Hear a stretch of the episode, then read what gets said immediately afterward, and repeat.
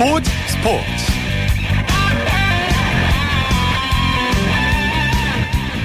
네, 여러분 안녕하십니까? 아나운서 강승호입니다. 자 프로야구 별들의 잔치. 올스타전이 오늘 개막했습니다. 16년 만에 수원 구장에서 막을 올렸는데 드림팀과 나눔팀으로 나눠서 경기가 치러지고 있습니다 팬들의 투표와 감독의 추천으로 뽑힌 프로야구 최고의 선수들이 자존심을 건 대결을 펼쳐서 더 의미가 있죠. 잠시 후 야구 전문 기자와 함께 올스타전에 대해 자세히 살펴보도록 하겠습니다. 토요일에 함께하는 스포츠 스포츠 먼저 국내외 축구 소식 살펴보겠습니다. 베스트 11의 손병하 기자 함께합니다. 안녕하세요. 네, 안녕하세요. 예, 반갑습니다. 자, 어제 어, 올스타전을 끝으로 K리그 전반기 일정이 모두 마무리가 됐는데 그 전반기 결산을 한번 저희가 해보도록 하겠습니다. 시즌 전에 예상했던 대로 전북이 가장 강했습니다. 네, 맞습니다. 이 K리그 클래식 defending 챔피언이죠. 이 전북은 올 시즌 개막 전부터 다시 한번 1강으로 꼽히며 리그를 주도할 것으로 예상됐습니다. 이승기와 신형민 그리고 김남, 김남일 선수 등 이 주축 미드필더들이 대거 팀을 떠났지만 에두와 에닝요 등 특급 외국인 선수들이 가세하며 공격력이 더 세졌기 때문입니다. 네.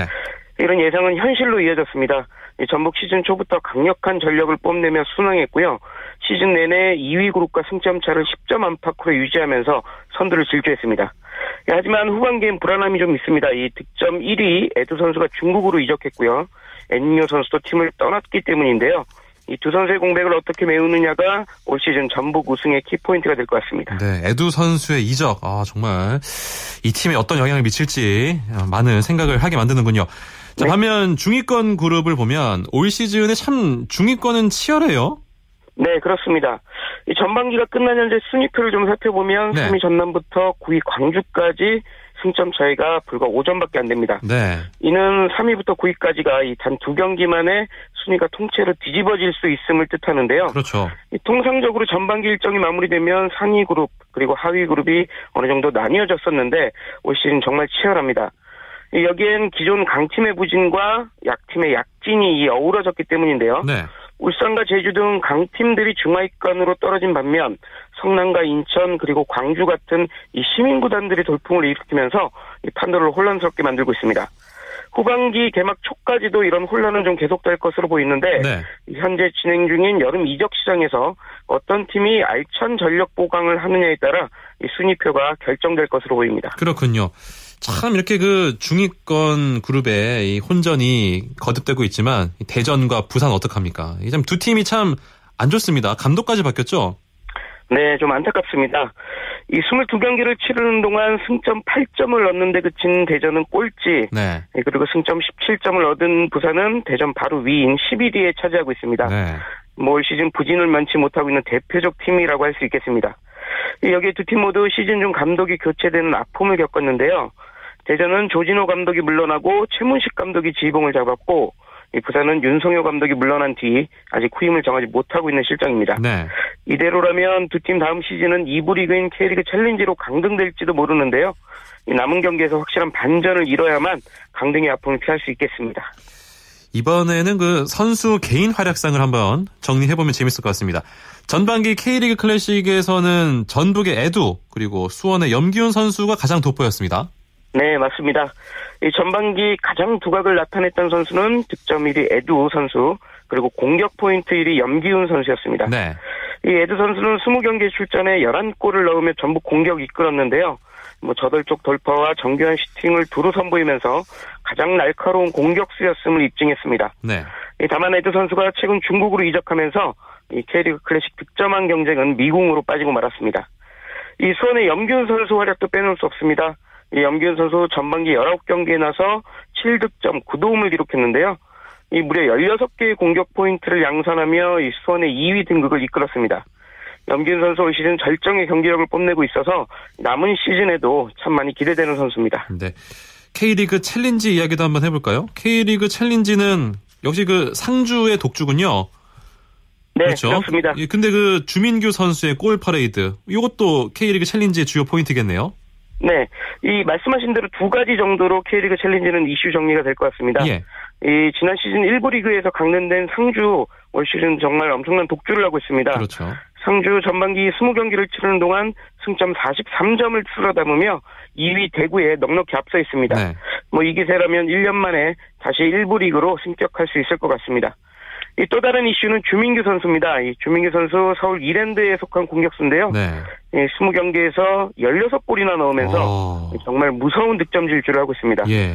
이 주민규 선수가 넣은 16골은 2위를 기록하고 있는 충주 조석재 선수보다 5골이나 많은 오. 것이라 뭐 이미 올 시즌 유력한 득점왕 후보다 이렇게 얘기되고 있습니다. 거의 뭐 확정인 것 같기도 하고요. 예. 네.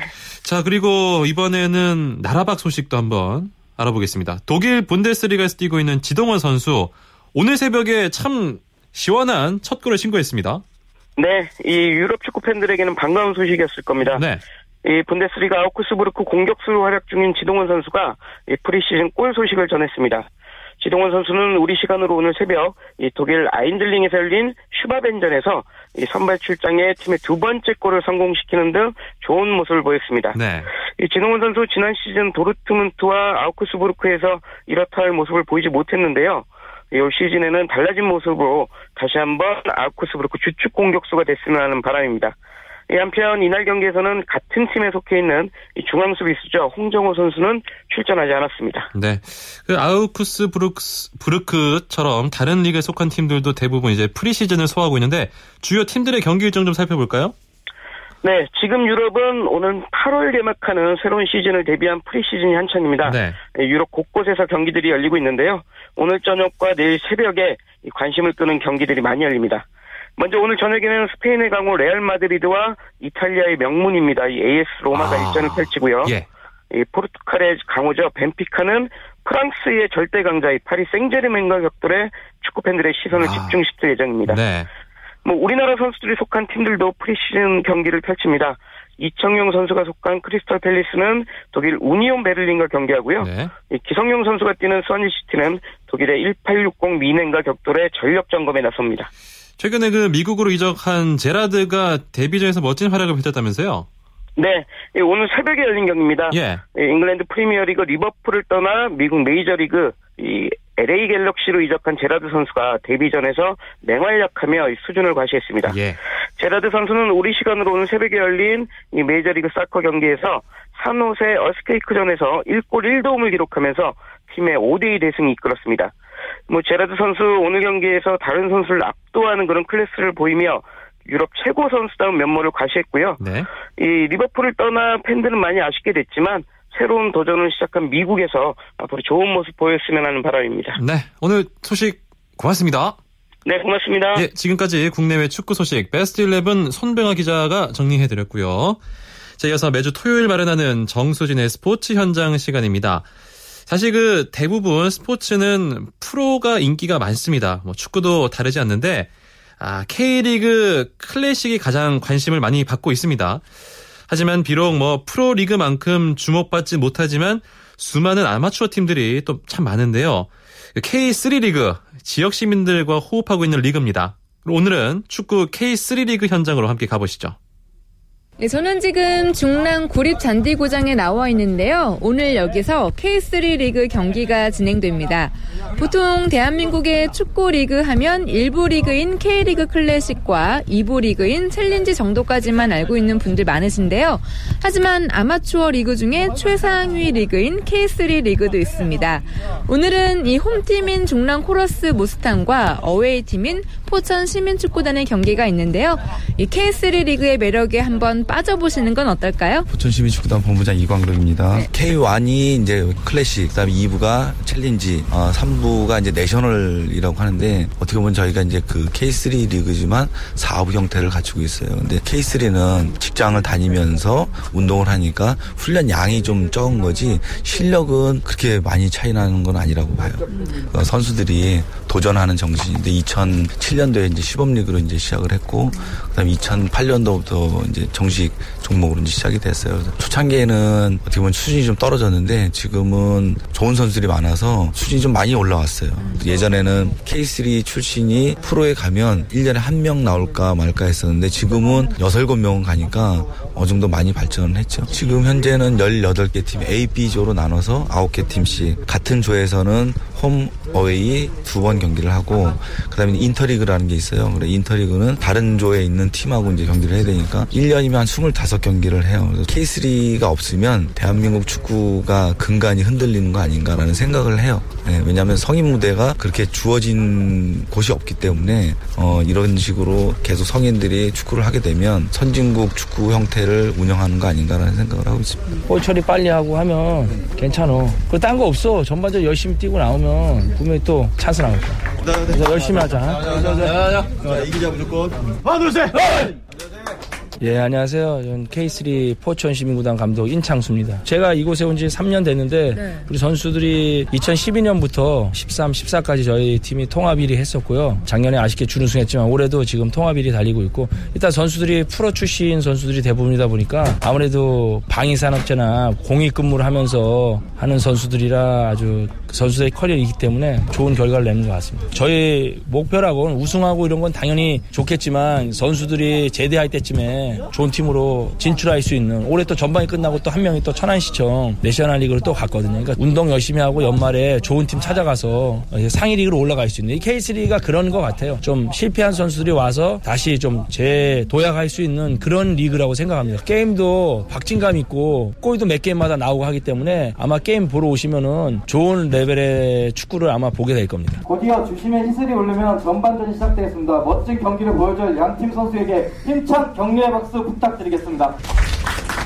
예, 안녕하세요. 저는 포천시민축구단의 선수로 있는 이상용이라고 합니다. 저도 이제 지금 한국수력원자력 팀에 소속돼 있다가 작년 6월 달에 이제 저도 사회복무 요원으로서 축구 선수로서 또 병행할 수 있는 좋은 기회가 있어서 이쪽으로 오게 됐습니다. 사실은 운동 선수들이 특히 축구 선수들이 선수 생명이 짧잖아요. 짧은데 병역 의무를 해야, 되, 해야 되기 때문에 K3 이런 기회가 마련돼 있다라는 것 자체만으로도 참 되게 좋은 혜택을 받고 있다라고 생각이 돼요. 포천 시민구단에 있고요. 장원석입니다. 프로에 있던 뭐 아니던 어쨌든 축구를 하면서 군복무를 할 수 있는 게 상무랑 경찰청밖에 없는데 거기 못 가면 솔직히 다 그만두고 현역으로 가야 되잖아요. 여기 이렇게 운동하면서 뭐 겸할 수 있다는 것 자체가 저희한테 참 고마운 거죠. 운동하는 축구 선수들한테는 최소한은 여기서 경기를 뛰고 몸을 조금은 만들 수 있다는 게 정말 좋은 거죠. 팀적인 목표는 뭐 제일 큰 게 우승이고요. 저 개인적으로는 다치지 않는 게 제일 우선인 것 같아요. 이봐 느리면 돼 그렇지 좋아 좋아 좋아 때려 때려 숨어 다 들어간 건데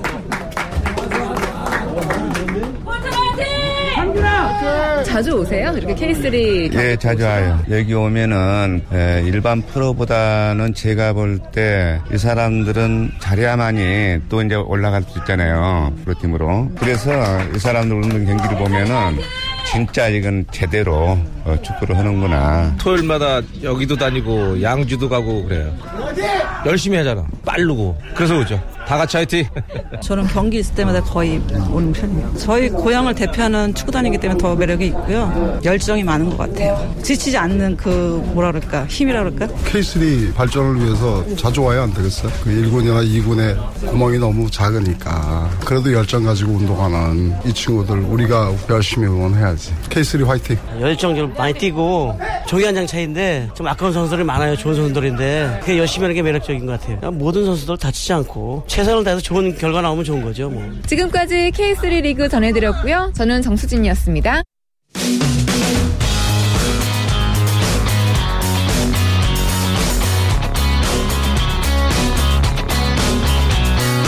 따뜻한 비판이 있습니다. 냉철한 분석이 있습니다. 스포츠 스포츠. 네, 이어서 한 주간의 해외 스포츠 소식 정리합니다. 월드 스포츠 오늘은 연합뉴스 영문뉴스부의 유지호 기자와 함께합니다. 안녕하세요. 네, 안녕하십니까. 자, 일본 정부가 이 돈이 많이 들어간다는 논란이 제기된 2020 도쿄올림픽 주경기장의 건설 계획을 수정했습니다. 네, 아베 신조 총리는 지난 금요일 도쿄 총리관저에서 모리 요시로 올림픽 조직위원장과 만난 뒤 언론을 만나 현재 계획을 백지하겠다는 결단을 내렸다고 밝혔습니다. 네. 비용이 당초 예상한 것에서 크게 불어난 데 대해 국민의 비난이 있었다고 이유를 설명했고요. 또 최대한 비용을 억제해서 현실적으로 최상의 계획을 세우겠다는 각오를 밝히기도 했는데요. 어, 공사 비용이 당초 예상보다 900억엔 많은 2,520억엔, 우리 돈 약 2조 3,313억 원으로 불어나 아. 이 비판이 아주 거세졌습니다. 예. 어, 이 증액분 중에는 상당 부분이 지붕 구조 건설을 위한 자재 비용 추가분인데요. 어, 그렇기 때문에 굳이 이렇게 많은 돈을 들여야 할 필요가 있느냐는 논란이 음. 일기도 했습니다. 네. 또 금액 자체가 최근 세계 하계올림픽의 주경기장 건설비의 5배에서 8배에 달하는 아주 고액이었는데요. 어, 이를 두고 AP통신은 이 경기장이 역사상 가장 비싼 스포츠 경기장이라고 보도하기도 했습니다. 정말 비싸긴 하군요. 2조 네. 원이 넘, 넘으니까요. 일본 국내 정치 상황도 좀 고려가 된 결정이라면서요? 네, 그렇습니다. 주경기장이 돈을 많이 쓰는 게 재정 적자 문제를 악화시킨다는 여론이 아주 많았는데요. 예. 이에 아베 정부가 백기를 든 셈이라고 할 수 있겠습니다. 또 최근 집단 자위권 법안을 강행 처리하는데 또 민심의 반발이 심상치 않았는데요. 어, 주경기장 문제까지 더해지면 이 9월 자민당 총재 선거를 앞두고 내각 지지율이 떨어질 수 있다는 음. 아베 총리의 판단이라고도 볼 수 있겠습니다. 네. 한편 이번 공사 계획이 변경되면서 아무래도 완공 시점도 밀릴 수밖에 없는데요. 당초 계획은 올림픽 직전 해인 2019년 5월에 마무리돼서 그해 가을에 열리는 럭비 월드컵 대회 이 신국립경기장을 사용하는 것이었습니다. 하지만 이 아베 총리는 이번 공사 계획 변경으로 경기장이 럭비 월드컵에는 쓰이지 못하게 됐다고 말했습니다. 그렇군요. 자, 그리고 다음 소식은 자, 무패 기록으로 은퇴를 노리고 있는 플로이드 메이웨더 선수. 마지막 경기가 세계 20위권 선수라는 보도가 있습니다. 네, 미국 복싱 매체 스위트 사이언스가 이 메이웨더는 WBA, WBA 웰터급 잠정 챔피언 앤드리 베르토와 마지막 경기를 가지게 됐다고 보도를 했는데요. 예. 또이 경기를 미국 CBS 방송이 저녁에 생중계한다고 아, 덧붙였습니다. 메이웨더는 웰터급에서 뭐 자타가 공인한 세계 최강자 아니겠습니까? 그렇죠. 48전 48승 무패 기록을 갖고 있고요. 뭐 반면에 베르토 선수 33전 30승 30패, 3패인데요. 이 3패가 모두 최근 6경기에서 나왔습니다. 아. 어, 메이웨더 마지막 경기는 9월 12일 미국 라스베가스 MGM 그랜드 가든 아레나에서 열리는데요. 바로 두 달 전 세기의 대결에서 매니 파키아오를 물리친 바로 그 장소입니다. 네. 어, 메이웨더가 마지막 경기에서 승리하면 이 전설의 헤비급 복서 로키 마르시아노와 같은 49승 무패 기록으로 프로복싱 경력을 마칠 수 있게 됩니다. 뭐 그 기록은 세우긴 하겠지만 팬들 입장에서는 그렇게 막 속 시원한 뭐 마무리는 아닌 것 같아요. 네, 상대 선수가 예. 아무래도 좀 무게감이 좀 떨어진다고 볼 수 있겠죠. 저는 개인적으로 파키아와 한 번 더 했으면 좋겠는데 아무튼. 네, 파키아 선수 어깨 예. 수술을 최근 받잖아요, 받았잖아요. 그렇죠. 이 예. 회복 여부가 아무래도 아, 중요할 것 같습니다. 그렇군요. 자 이번에는 조금 안타까운 소식인데 이탈리아의 한, 한 사이클 선수가 뚜르드 프랑스 대회를 하던 도중에 암 판정을 받고 기권을 했다면서요? 네, AFP 통신에 따르면 37살의 이반 바수 선수가 프랑스 현지에서 기자회견을 열고 예. 고환암 치료를 위해서 자국 이탈리아로 돌아간다고 밝혔습니다. 네. 경주 중 작은 충돌 이후에 고통을 느껴서 병원 검사를 받았었는데요. 어, 결, 검사 결과 왼쪽 고환에 암이 있다는 진단을 받았다고 합니다. 어, 최대한 빨리 수술 날짜를 잡으려고 이탈리아의 전문가와 접촉 중인데요. 어, 이 선수는 2006년 세계 3대 도로 사이클 대회 중 하나인 지로디 이탈리아에서 우승을 했었습니다. 하지만 이후 도핑을 시도한 것으로 드러나서 2년간 출전 정지를 당했는데요. 네. 복귀 후에는 2010년 같은 대회에서 우승하면서 저력을 과시하기도 했습니다. 어, 한편 고환암을 극복하고 투르 드 프랑스를 제패했지만 약물 사용이 드러나서 몰락한 선수죠. 랜스 암스트롱이 떠오르는 대목이긴 한데요. 네. 암스트롱은 자신의 트위터에 이 바소 선수에게 행운을 빈다고 적었습니다. 그래서 그런가요? 암스트롱이 이번 음, 대회에 자선 행사 명목으로 참여를 했다면서요? 네, 이 선수가 2010년 이후 처음으로 투르 드 프랑스 현장을 찾았는데요. 예. 어, 암투병 환자를 위한 모금 행사 때문이었습니다. 아. 어, 전 잉글랜드 축구 선수 제프 토마스와 함께 이 투르 드 프랑스 실제 구간을 달리면서 혈액암 환자 단체에 건넬 기부금을 모을 예정인데요. 네. 한편 사이클계에서는 이 사이클의 명성에 먹칠한 암스트롱이 무례한 행사를 벌인다 하는 음. 비난을 또 하고 있습니다. 암스트롱은 자신을 둘러싼 민감한 문제에 대해서는 잘 안다면서 이 암 환우들을 도우려는 좋은 취지로 온 것이라고 강조를 했는데요. 네. 암스트롱이 언론의 관심을 많이 받긴 했지만 일반 시민들로부터는 그렇게 큰 환영을 받지 못했다고 합니다. 음, 참 안타깝군요. 자 그리고 어, 경기 중에 머리를 다쳐서 의식을 잃은 F1 드라이버죠. 쥘 비앙키의 아버지가 아, 우리 아들은 좀 회복이 힘들 것 같다라는 의견을 밝혔다면서요. 네, 아버지 필립 비앙키는 최근 프랑스 한 라디오와 인터뷰를 가졌는데요. 예. 어, 이런 사고를 당하면 6개월 안에 차도가 있어야 되는데 벌써 9개월째 아무 변화가 없다면서 아. 안타까움을 아, 표시했습니다. 예. 어, 비앙키 선수 지난 10월 F1 일본 그랑프리 대회, 중, 대회 도중에 빗길이 미끄러지면서 사고를 당했는데요. 네. 어, 아버지는 시간이 지날수록 희망을 잃게 된다며 어, 아들이 의식을 찾더라도 정상적인 생활이 힘들 것으로 대답했습니다. 네. 한편 이 사고 전 아들에게 운전이 곧 인생이었다는 말도 했는데요. 네. 아들이 부상으로 운전을 못하게 되면 살기 힘들 것 같다는 말도 했다고 전했습니다. 음. 마지막으로 어, 육상 선 육상 소식 한번 살펴보겠습니다. 에티오피아의 여자 육상 선수죠. 겐제베 디바바 선수가 어, 22년 묵은 여자 1500m 세계 신기록을 바꿨습니다. 네, 디바바 선수 모나코에서 열린 국제 육상 경기 연맹 다이아몬드 리그 여자 1500m 결승에서 3분 50초 07의 기록으로 우승을 했습니다. 네. 어, 93년 중국의 치안샤가 작성한 기록을 0.39초 앞당겼는데요. 디바바 선수 바로 일주일 전 바르셀로나에서 세웠던 이 자신의 개인 최고 기록이었죠. 어, 3분 54초 11도 경신했습니다. 이 기록이 올 시즌 세계 1위였는데요. 네. 바로 세계 기록을 갈아치웠고요.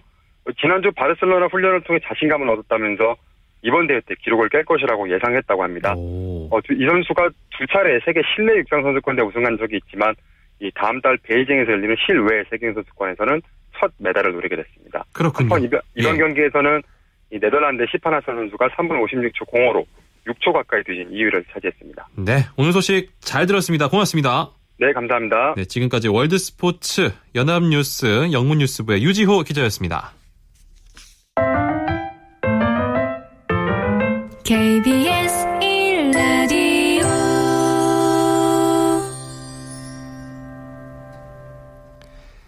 네, 스포츠 세계의 라이벌을 집중 조명하는 시간 스포츠 라이벌의 세계 시간입니다. 아, 매주 토요일 만나고 있는데요.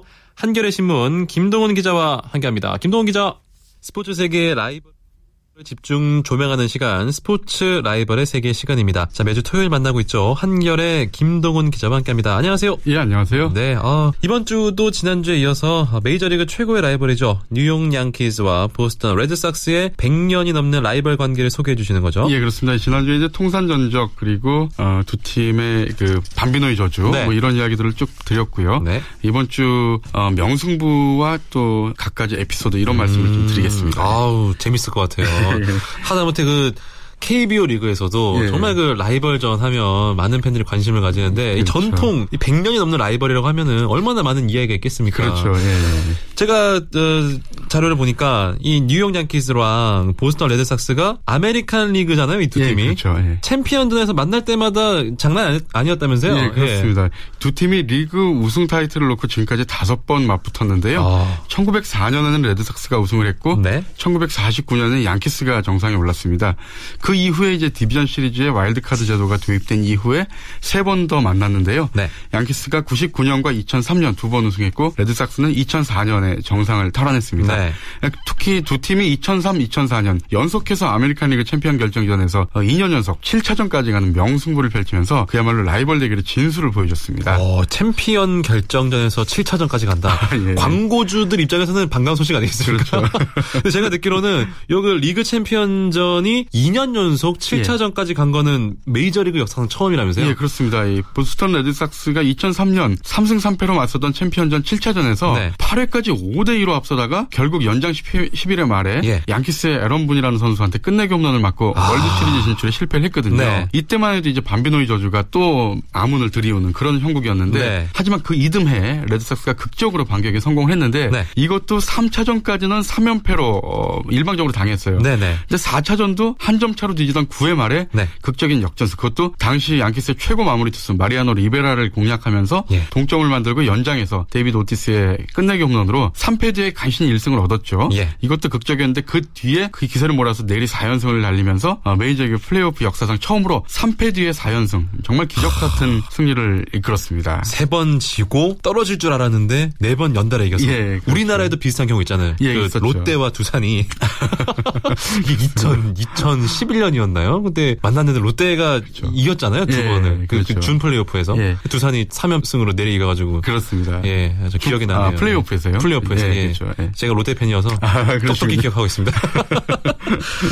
아니 그러면은 이제 그 보스턴 레드삭스가 예. 3연패 뒤 4연승 했잖아요. 예. 그럼 그때 혹시 반비노의 저주 풀었습니까? 그렇죠. 월드 시리즈에 올라갔죠. 예. 올라가서 우승을 하면 이제 마침내 풀리는 건데 내친 김에 월드 시리즈에서 세인트루이스 카디널스를 만났는데 4연승으로 이겼어요. 오. 그래서 무려 86년 만에 음. 밤비노의 저주에서 벗어났습니다. 예. 근데 레드삭스가 밤비노의 저주에서 풀려난 것은 에이스 커트 실링이 핏빛 양말 기억하실 거예요. 아, 레드삭스 말 예. 그대로. 예, 아메리칸 리그 챔피언십 시리즈 6차전에서 발목 인대 수술을 받은 상태에서 마운드에 올라갔는데 네. 흰 양말이 레드삭스 즉 양말에 붉은 피가 물들도록 투혼의 피칭을 보이면서 팀의 승리를 안겼고요. 예. 결국 레드삭스가 극적으로 월드 시리즈에 진출하는 밑거름이 됐죠. 이 양말이 나중에 경매에 붙여졌는데 9만 달러, 우리 돈으로 약 1억 원에 낙찰이 됐습니다. 아, 그 커트 실링의 피가 묻은 양말이 그렇죠. 어, 대단합니다. 그 우리나라 야구만 해도 예. 이제 뭐 최근에도 몇 번 있었지만 그 선수들끼리 신경전 굉장히 치열하거든요. 그렇죠. 근데 이거 전통의 라이벌이라면 두 팀 대결에 있을 때 벤치 예. 클리어링은 정말 자주 일어나겠어요? 그렇습니다. 가장 벤치 클리어링이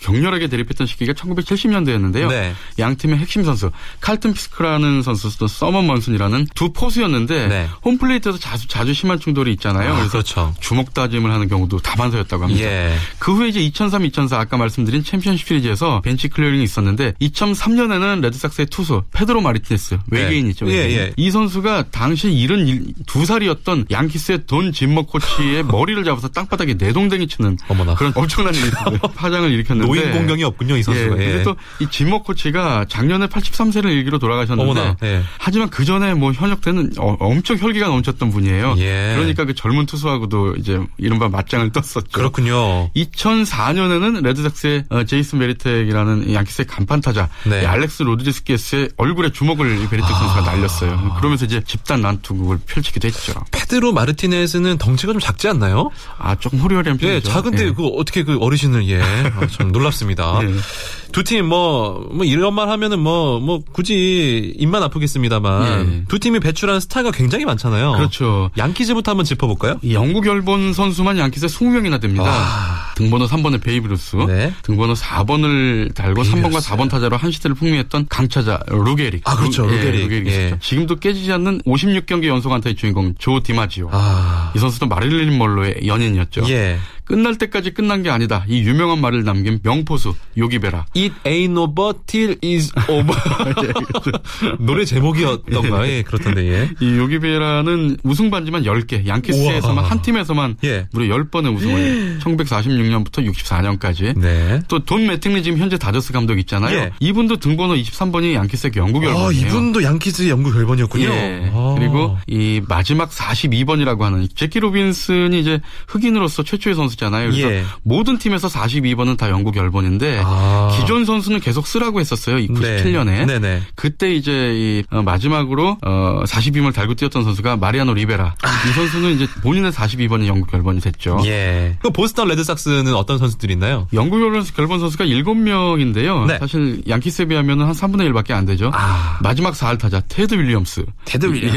예. 특히 1941년에 양키스의 조 디마지오의 그 전설의 56경기 연속 안타. 네. 이걸 세운 디마지오를 꺾고 MVP는 결국 테드 윌리엄스였어요. 어. 1941년이 굉장히 뜻깊은 해였죠. 네. 이밖에 레드삭스에는 명 유격수 출신, 나중에 보스턴의 감독과 단장까지 역임했던 조 크로닌, 네. 80년대 최고 포수 아까 그 벤치 클리어링 때 많이 등장했던 예, 포수죠. 예. 칼튼 피스크, 네. 80년대 강타자 짐 라이스, 최근에는 아까 말씀드렸던 페드로 마르티네스 예. 외계인, 또 아직 현역으로 뛰고 있지만 매니 람, 라미레스 이런 선수들이 이제 스타 플레이어가 즐비하고요. 네. 이런 선수들도 이제 영구 결번 가능성이 아주 높죠. 그렇군요. 아, 재밌습니다. 음.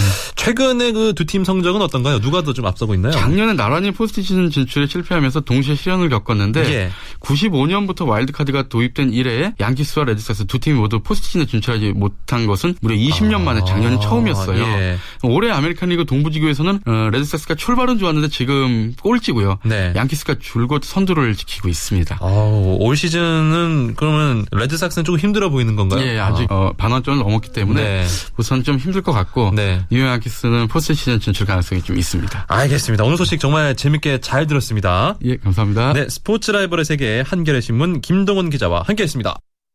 네, 그 김동훈 기자와 이야기 나눌 때 시작 부분에 조금 진행이 매끄럽지 못했는데요. 이 점 사과드리도록 하겠습니다.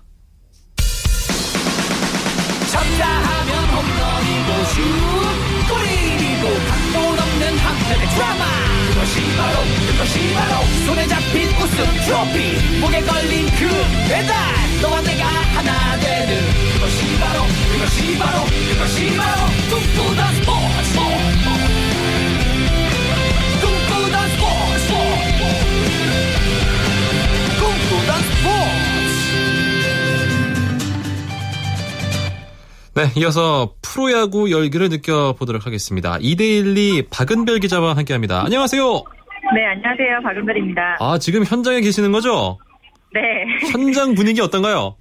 네, 지금 불꽃놀이가 지금 마지막에 진행 중이어가지고 조금 많이 시끄러워도 좀 양해 부탁드리겠고요. 예. 오늘 18,000 관중이 오늘 야구장을 찾아주셨습니다. 오늘 수원 야구장이 매진이 기록이 됐습니다. 아. 경기 전부터 야구장에 정말 차를 대기도 힘들 정도로 많은 팬들이 찾아주셨어요. 예. 뭐, 팬사인회가 오늘 행사에서 제일 먼저 시작됐는데 줄을 뭐 몇 시간씩 서야 했다고 하더라고요. 와. 오늘 또 경기 시작부터는 또 비도 내렸는데 예. 또 떠나시는 관중들은 없으셨고요. 예. 어, 아무래도 오랜만에 이게 대선수들을 한 자리에서 볼 수 있는 1년에 한 번씩 있는 행사다 보니까 끝까지 팬들은 선수들의 모습을 좀 담고 싶으셨던 것 같습니다. 정말 그 야구를 사랑하는 우리 야구 팬들의 열정이 느껴집니다. 자, 그 마크 리퍼트 주한 미국 대사가 KBO 명예 홍보대사로 위촉이 됐습니다.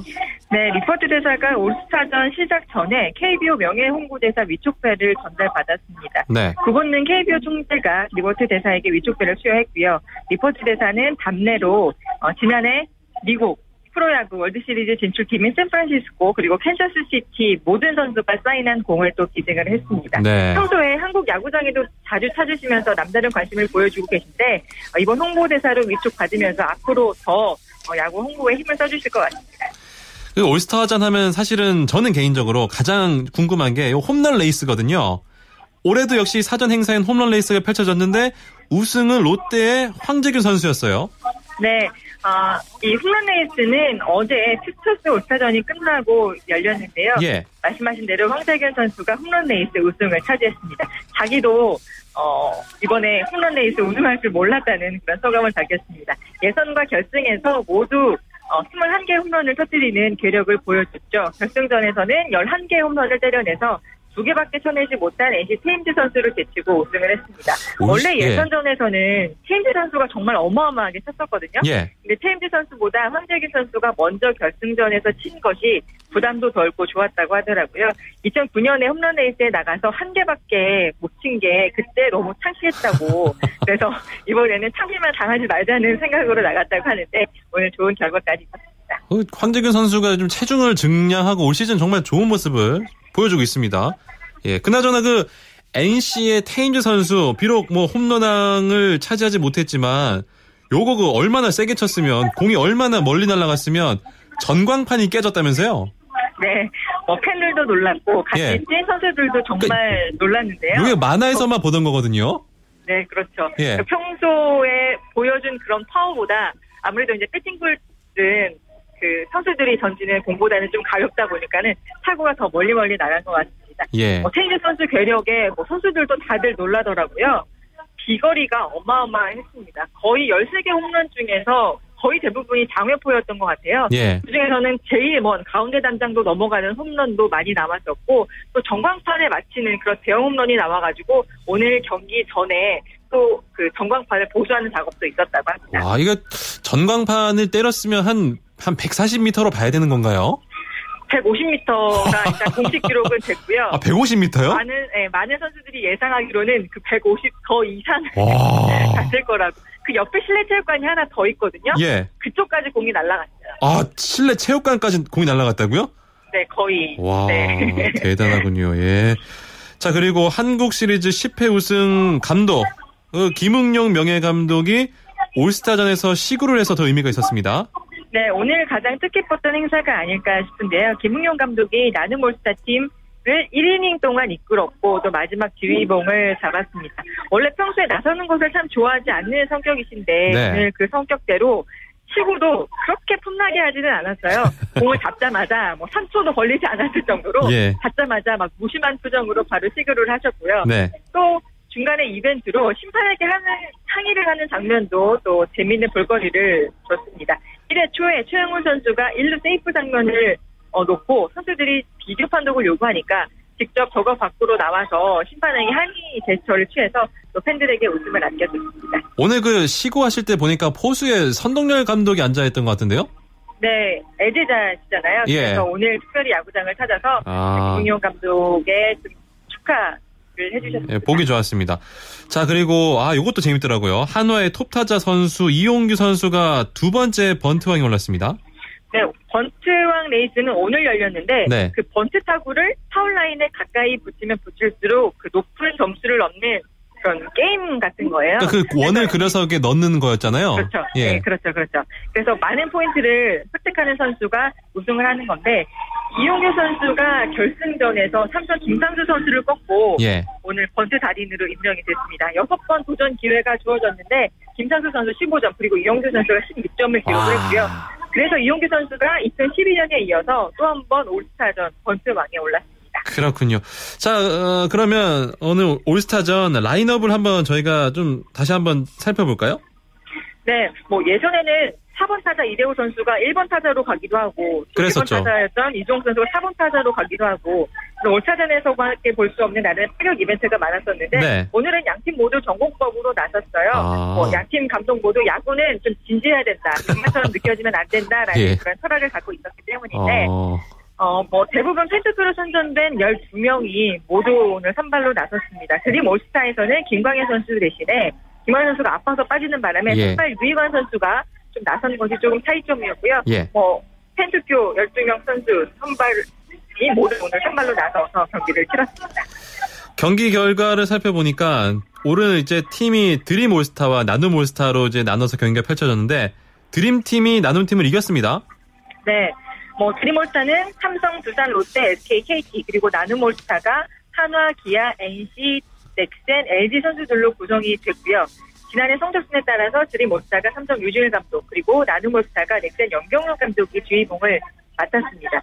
아무래도 드림팀 라인업이 좀더 좋아 보였어요. 네. 1, 2위를 하고 있는 삼성, 두산 타자들이 또 주축이 됐고 또 강민호나 황세균 선수 같은 홈런 타자들까지 또 가세를 하니까 라인업이 무지막지해 보이더라고요.